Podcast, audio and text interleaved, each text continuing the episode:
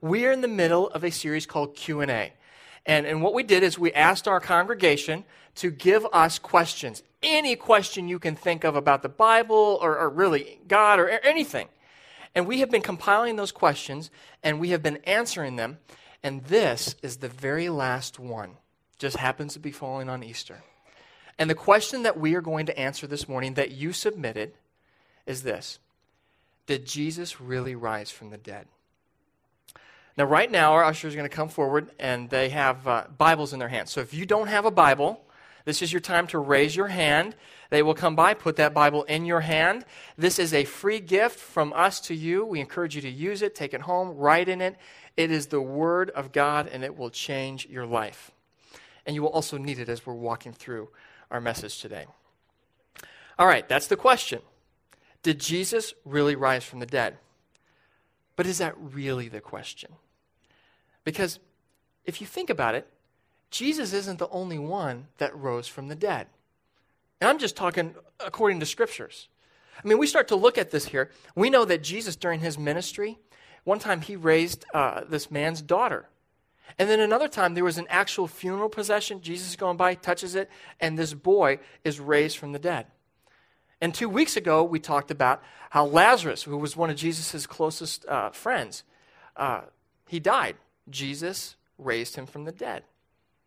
Jesus, after he died and rose from the dead himself, and he ascended into heaven, and gave the Spirit to his followers. Those followers went out, and we have Peter, who raises Tabitha from the dead. And we have Paul, one of the great church planners. He ends up, he's actually preaching one time. This young man is sitting on a window ledge, falls asleep during the, the message, falls out, dies. Paul runs down, raises him from the dead.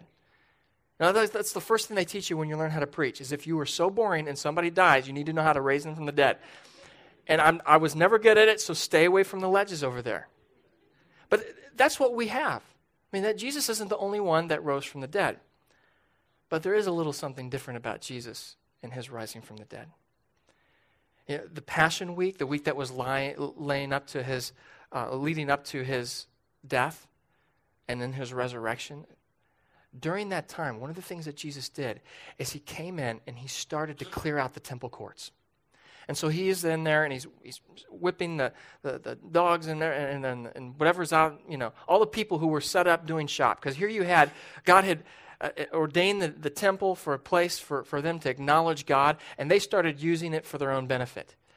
But more than that, when Jesus was doing that, it was prophetic, it was symbolic thing. It was Jesus saying, Hey, I am somebody who has authority to come in here and to clear you out you, the leaders of this religion, I have more authority than you. And that's exactly what they, they understood. And so the Jews demanded of him, What miraculous sign can you show us to prove your authority to do all of this? And Jesus answered them, Destroy this temple, and I will raise it again in three days. Well, the Jews replied, It's taken 46 years to build this temple and you're going to raise it in three days? But the temple that he had spoken of was his body. And after he raised from the dead, his disciples recalled what he had said, and then they believed the scripture and the words that Jesus had spoken. I mean, that's just a cool moment there. Jesus standing there, and he's saying, Tear this temple down. He probably doesn't point, he probably just says, Destroy this temple, and I will raise it in three days. Now, you got to remember the temple is the symbolic place where, where the Spirit of God resides. It is that symbolic place where, where it says, This is where God, and He's at the very center. And in fact, the temple had these, these concentric rooms or areas uh, outside of it, these, these walled in areas. And it was this knowledge that, that, you know, God was holy and we are not. And so there's these levels of separation. And in fact, the most inner place in the temple was called the holies, the Holy of Holies. And only the high priest, one time out of the year, would go in there to make sacrifices for the sin of all the people. And yet, standing before them saying these words was Jesus, flesh and blood, but yet Emmanuel, God in the flesh, God with us. And when you look at Jesus, Jesus doesn't say somebody will raise me from the dead. He says, I will raise myself. In fact, in other places, he says, I lay down my life and I have authority to pick it up again. And when Jesus comes back to life, what happened to Lazarus when he came back to life? A few years later, what happened to Lazarus? He died. And so did Jairus' uh, daughter and everybody else that had risen from the dead. But Jesus ascended into heaven. He had a body that was no longer going to die. And so, really, the question isn't did Jesus rise from the dead? It's did Jesus rise from the dead and thus prove to be God? That's the real question, isn't it? I mean, Paul said, if there is no resurrection of the dead, then not even Christ has been raised. And if Christ has not been raised, our preaching is useless, and so is your faith. If the resurrection didn't happen and didn't prove that he is God, then everything that we're doing here is absolutely meaningless. And what really makes Jesus such a big deal is that if he did raise from the dead, it changes everything because it means that he is the only source of life. It means everything that he said was absolutely true. He has a call on your life, and that you can only find life through him, and that he is to be your Lord, and you're to follow his teaching. And that's why Jesus is a dangerous name to be saying in schools or out in public or to bring up among your friends and your neighbors. All right, so what's the answer? Did he rise from the dead or not? Well, one possible answer is no. I mean, that's possibility, right? I mean, were you guys there? Do you know for sure that he rose from the dead? Nobody can hop in a time machine, go back there, and watch this thing happen. And in fact, you know, Jesus isn't even the first one to, to claim deity. I mean, the, the, pharaohs, they claimed that they were, they were gods and they were worshiped by the people as gods. Uh, the Roman emperors, same thing. They claimed to be deity. And in fact, the early Christians were being persecuted uh, not so much because they were following Jesus, but because they were swearing allegiance to a God other than the emperor. And even in our own day, we have people who claim to be God. Anybody remember Jim Jones? I mean, for most of you, Jim Jones is before your time. But Jim Jones uh, had this, this cult, and he's famous for the James Jonestown massacre, where when they, he basically his whole entire cult went down to, to Brazil to hide out, and uh, when a congressman went down there to check and see what they were doing, they killed the congressman, and then they decided to commit suicide, and so they drank Kool Aid that was poisoned. And in fact, those of you who are too young to remember this, you probably have heard the term, you know, what it means to, to drink the Kool Aid. You know, it means that you've bought something, hook, line, and sinker. You've checked your brain at the door. And Jim Jones was an interesting character. I mean, he really wasn't even that religious. He was a communist and really more of an atheist, but he started reading about Hitler and he read about Gandhi and he read about Stalin and about these men who were able to control and coerce people. And then he happened to go into this church one time where they were doing these healings and they were raising all this money and he went, huh, I think I know what I'm going to be doing here. And so he used all his control techniques and whatnot to, to just become God for these people. Or even a little more recent, David Koresh and the Branch Davidians had a whole entire group, a cult. And they ended up holding up in this, in this you know, complex down in Waco, Texas. And eventually the government came in and they killed themselves in the process. You know, it's interesting, a little side note on this. Have you noticed a common theme in all the people who claim to be God? They kind of have some ulterior motives, don't they? They're trying to control people, to manipulate people. You know, both Jim Jones and uh, David Koresh, uh, in, in, their cults, they, they mandated uh, monogamy, except for one person. One person got to sleep with everybody that they wanted to in that group. Had to be David Koresh and Jim Jones. Convenient, huh? People are always using that, that claim to control others. All right, so how do we know for sure that Jesus rose from the dead? I'll tell you, the first thing that we have is we have eyewitness testimony. Eyewitness testimony. And for those of you that, that brought your Bibles or you just grabbed one, you're holding it in your hands. This right here is eyewitness testimony. Not only is it, if you just throw out and you don't believe any of the stuff in here, what you hold in your hands is the most amazing piece of archaeological evidence that is known to man. Because what you have in here is is an ancient manuscript that we have more copies of than any other ancient manuscripts for anything else out there. The Odyssey, the Greek myths, all those great works, Plato, Aristotle, we have minuscule amounts of copies, but of the Old and New Testament, we have a vast number, more than any other type of document out there. And not only that, but the documents for this are even closer to the originals than any other historical documents out there. And not only that, but we have had documents, and then we have found uh, other documents, the, the Dead Sea Scrolls, and we've got that, that move it even a thousand years earlier, and then suddenly we get to go and say, okay, well, what, what changed over a thousand years of transmission? And it's virtually nothing. You know, a period here, an I dotted, you know, but nothing that changes anything. And so when you start to look at this, what you have is original testimony from those who walked with Jesus, who knew Jesus. John, one of his closest disciples, says, That which was from the beginning, which we have heard, which we have seen with our eyes, which we have looked at, and our hands have touched, this we proclaim concerning the word of life, referencing Jesus. Peter, another one of his closest disciples, really the leader of the disciples. Peter says, We did not follow cleverly invented stories when we told you about the power and coming of our Lord Jesus Christ but we were eyewitnesses of his majesty. We've even got the testimony of somebody that was not an eyewitness.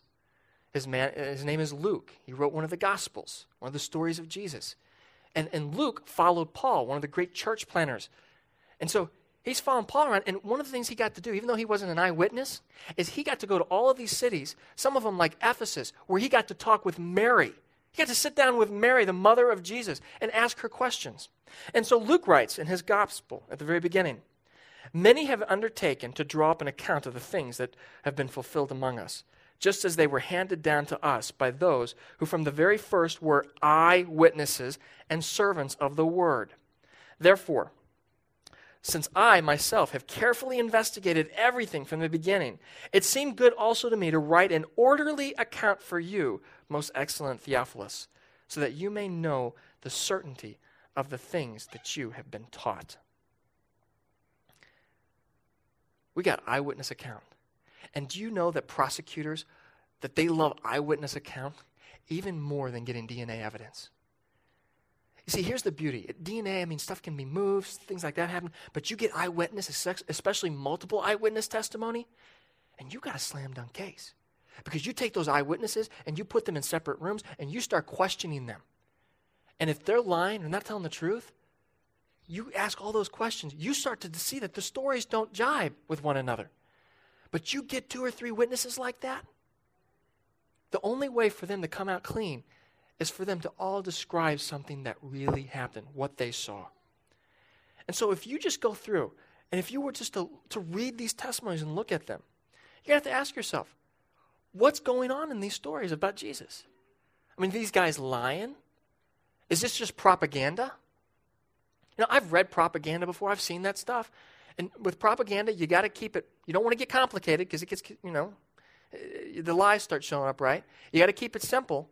And you got to make your side look really, really good and the other side really, really bad, right? I mean, isn't that typical propaganda? And yet, when we read through these testimonies in here, we hear Peter, the leader of the disciples, denying Christ. Not only denying him, but denying him three times. We got Thomas, another one of his disciples, doubting him. this is a man who walked with him, his best, best friends. And then we got the story of this guy named Saul, who was the first great persecutor of the church. That was his, he got papers from the Sanhedrin to go out, hunt down Christians.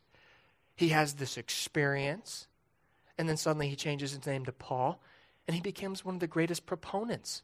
And in fact, if you're a Christ follower, you're of a son of Paul unless you come from Jewish origins, uh, he was the one that your faith follows through. Right after, after Jesus was, was taken into custody, his disciples, they don't stand and fight, they scatter, they run. And then, even after he rises from the dead, they're a bunch of cowards holding up in a room. And then suddenly, we see them out there, and they're preaching about Jesus with no fear and being persecuted and put into, into prison. What happened that made these guys not just willing to go out there and do that, but willing to die? All of them, except for John. That's the only one that we, we think might have lived long enough to die of old age. The rest all died. For what, a lie? That they knew wasn't true? That they saw that? I mean, I look at that, there is only one explanation, and it's that they totally believed that Jesus rose from the dead, that they saw him rise from the dead.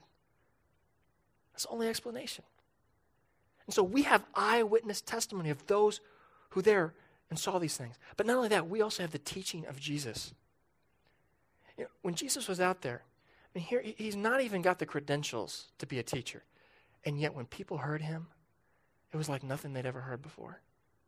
It says the people were amazed at his teaching because he taught them as one who had authority, not as the teachers of the law. Now that doesn't make any sense because who had the authority to teach? The teachers of the law. They had the authority. This guy has no authority. And yet when he comes out and he says it, there's just something different about it. Really, when it gets down to it, don't believe me, don't believe anybody else. Really, if you have any questions, you just need to read their testimony. I mean, just read through those first four gospels, those stories, those, auto, those biographies of the life of Jesus Matthew, Mark, Luke, John. You know, the series that we're ending today, we're actually going to start a new series next week called What Does God Want? And all we've done is we pulled some teaching out of a, a, a section in Matthew that comes from Jesus called the Sermon on the Mount. It's really some of the greatest teaching that, that you know, has ever been laid out. And so that's what the next sermon series is. But go through there and just read it. Just read the accounts of Jesus and read the teachings of Jesus, and then ask yourself this question Does this sound more like Jim Jones, David Koresh, Roman emperors? Or is this like sounds like something that's otherworldly? Something that's different, something that's beyond that. Somebody who would run from crowds, not try to stir them up. All right, I, I am thoroughly convinced that these disciples saw something, whatever, that they were willing to die for. I, they believe that Jesus rose from the dead. But isn't it possible that they could be sincere and yet sincerely wrong? Isn't it, isn't it possible that they could have been duped somewhere along the way? That they thought that, that they had seen these things and thought that this had happened, but really it didn't happen? I think it's, it's possible. But the problem is that we have the results, don't we? I mean, we've got the results. Uh, okay, here's, here's a challenge for you. I want you to go out after this, and I want you just to do something that you become famous for. All right? Now, you can go out there and you can cure cancer. You can be like Gandhi, you can free some group of people someplace. Or you're welcome to go and do the Hitler route. You can try to do, you know, a mass killing mass genocide. The only requirement is that you become famous for this, all right? Well known throughout history, thousands and thousands of years past, and everybody knows your name and what you did. There's still people that follow after you and want to emulate you. It's kind of hard to do, isn't it? You go out and you ask anybody in the world right now, do you know who Alexander the Great is? Some would know, but I tell you, most wouldn't know, wouldn't know what he did that the man conquered the, the Western world by the age of 30. Most people wouldn't know that. But you go around this world and you ask people who Jesus is, and a vast majority of them would be able to tell you a little something about Jesus. And yet, this guy is a nobody from nowhere that had three years of ministry that was cut short by his death. And yet, today, all over the world, it's 2010 because it's 2010 years since he was born. Our entire calendar and our systems are built around the life and the death of this one man. Whether you believe that or not, that's pretty impressive, isn't it? Is it not? Uh, you know what happened to those disciples when they went out and they started preaching about Jesus? They got arrested, just like Jesus did. And they pull them in there. And so these guys start to gather around. They go, You know, I thought we took care of this problem about 50 days ago. We killed their leader. Now these guys are out here. What do we do? Do we do some more crucifixions? And then Gamaliel, one of the great teachers that they had at this time, this was like, he was Mr. Harvard, okay? You went to him for your Harvard education. he starts to give them some counseling. Just, just listen to what he says. It says, But a Pharisee Gamaliel, a teacher of the law, who was honored by all the people, stood up in the Sanhedrin, that was their court, and ordered that the men be put outside for a little while. He said, Get these guys out of here. I'm going to talk to you. Then he addressed them Men of Israel, consider carefully what you intend to do to these men. Some time ago, Theudas appeared, claiming to be somebody, and about 400 men rallied to him. He was killed, and all his followers were dispersed, and it all came to nothing. And then after him, Judas the Galilean appeared in the days of the census and led a band of people in revolt. He too was killed, and all of his followers were scattered. See, Jesus wasn't the first one along to come and say, I'm the Messiah, I'm the, I'm the Holy One, I'm, I'm the Son of God. He wasn't the first. There was many that had come after him. Then Gamaliel says, Therefore, in the present case, I advise you, leave these men alone. Let them go. For if their purpose or activity is of human origin, it will fail. But if it is from God, you will not be able to stop these men. You will only find yourselves fighting against God.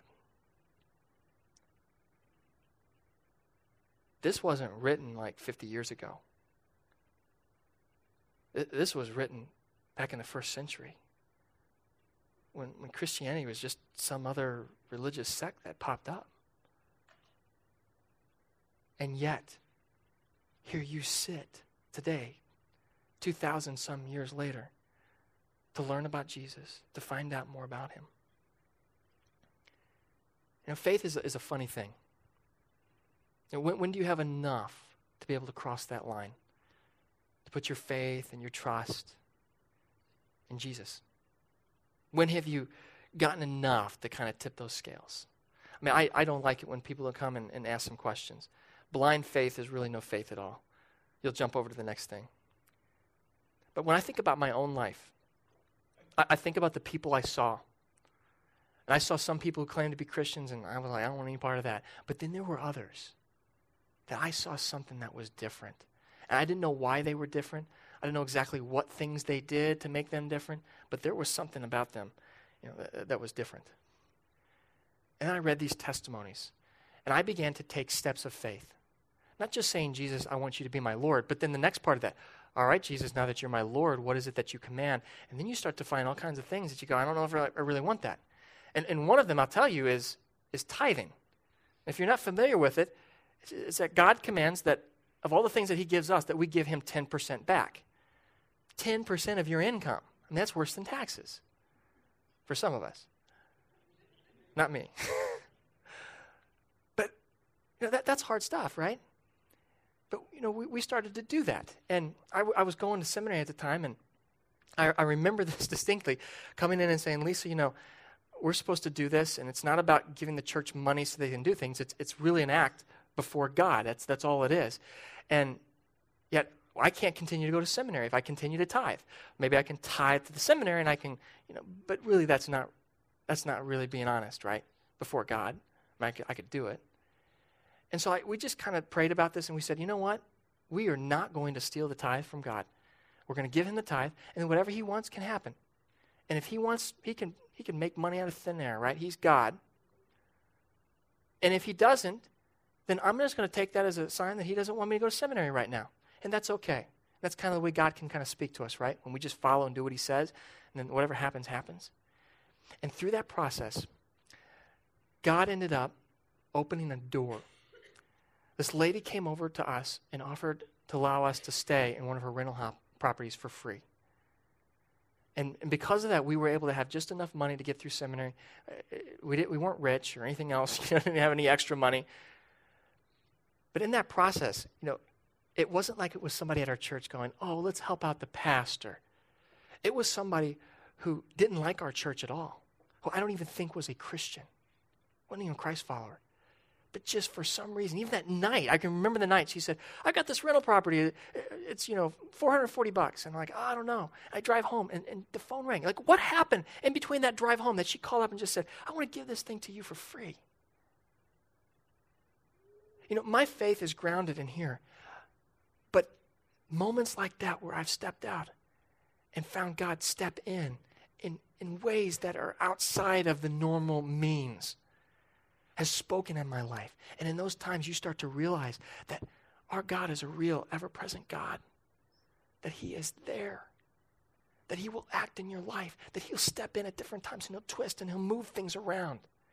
And you begin to experience that. One time, one of the teachers of the law came under a cover of darkness to try to find out a little bit more about Jesus. He saw this stuff happening, and it didn't make any sense because God would not be working through the means of some nobody from out in Galilee and Nazareth. And so he started asking him why this stuff was happening. And, and, and Jesus said something, this man named Nicodemus. He said, The wind blows wherever it pleases. You hear its sound, but you cannot tell where it comes from or where it is going. So it is with everyone born of the Spirit. And see, that's what it was for me, wasn't it?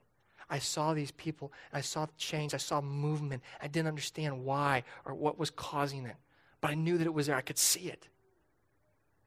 But when somebody steps over that line, you don't get to just see the effects of the wind anymore. You get to feel the wind move up on the inside, begin directing you, touching you. You'll feel his presence at time. You'll see him work through you to affect the lives of other people. And there is nothing that can dissuade you from Him when you have experienced and tasted of that. And so when you start to look around here, you're going to see here at Life Point, among this, this group of people who love Jesus, you're going to see some hypocrites in the crowd. But you're going to see marriages that are being saved. You're going to see people who have come in here with addictions that they've had for years, and you're going to see them come free. And it doesn't make any sense. Why? But it is, it's here. You're going to see people who are struggling with deep pains that are suddenly healed, families that become families, they grow together. You're going to see people here who, are depressed and have, have been told, well, it's this or it's that, or here's some drugs, take these. And then suddenly, they have meaning and purpose in their life, hope, a reason to go on. You're going to say, why? Why is this happening? But it's only when you've taken a step and walked over that line. The question Did Jesus rise from the dead? Just look around you. His purpose was declared before the foundation of the world. His birth was foretold in the scriptures. His sacrifice was forewarned by the prophets. But it wouldn't have mattered. He was born of a virgin. He remained pure in the face of every temptation. He lived perfectly. Even his enemies couldn't bring a legitimate charge against him. But it wouldn't have mattered. He pursued the unlovable. He served the unworthy. He healed the incurable. He endured the betrayal of friends. He endured the condemnation of the crowds. He endured the cross with all its shame and suffering. But it wouldn't have mattered none of it would have mattered if the grave had not been empty, if death had not been defeated, if Jesus had not risen, none of it matters. But because of the resurrection, it all matters. His suffering matters. It means we were bought with an unspeakable price. His love matters. It means God's love is not only unconditional, it's incomprehensible. His life matters. It means God became fully man to become our perfect sacrifice. And the prophecies matter. It means God was and is and always will be in control. And everything happens according to his plan. It means that faith in him is not in vain. Belief in him is not foolish. Those who tell the story are not liars. And those who trust in Jesus should not be pitied. Ultimately, the resurrection means that what you do with Jesus is all that should matter to you.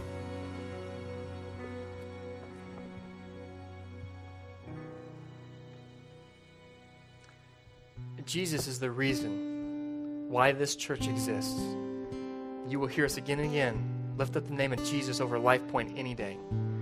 And every week, we do one thing to point everybody back to Jesus. something called the Lord's Supper. And right now, our ushers are going to be coming down the aisles and they're going to be passing out these little cups with juice and a wafer. And if you're unfamiliar with this, you're not sure what's going on, you just allow that to, to pass you by. But every week, we do this one act. We take this broken wafer that represents his broken body on the cross. We take this cup of juice. It's a reminder of his blood that was spilled out. We do that to remember what he did for you and I. Now, some would say that, hey, it's Resurrection Sunday. Why are we talking about all this death? He rose from the grave. You know, on Resurrection Sunday, there were two disciples who had heard that he'd been risen. They hadn't seen him, and they were confused, and they just they got out of town. And so they started walking on this, this road to a town called Emmaus. And they met this guy along the way. And they didn't realize it, but it was Jesus. And so they started talking about the things that just happened in Jerusalem. And, and, and they said, Well, have you heard about this? And, and Jesus, they didn't realize it was him. They says, Well, no, tell me about it. And they're like, Oh, well. And they start telling him. And, and then Jesus began to describe to them all the truths that were found about him in the scriptures. And so it says that as they approached the village to which they were going, Jesus acted as if he were going further. But they urged him strongly, Stay with us, for it is nearly evening. The day is almost over. So he went to stay with them. And when he was at the table with them, he took bread, gave thanks, broke it, and began to give it to them. Then their eyes were opened and they recognized him, and he disappeared from their sight. They asked each other, Were not our hearts burning within us when he talked with us on the road and he opened up the scriptures to us? I'll tell you what, for those two, they never, never took the Lord's Supper again without thinking about that moment. a time when they were sitting with Jesus and they didn't even realize it. They didn't see him for who he was until they broke bread and their eyes were opened. Right now, as you take some time to meditate, ask that God fully open your eyes, that you be able to see Jesus for who he is. Heavenly Father, we thank you for the truth of your Son, for the testimony that we have, and the power of your Spirit that we still see active and working today. And that is the reason for the life, for the hope that we have. It is in Jesus' name that we pray. Amen.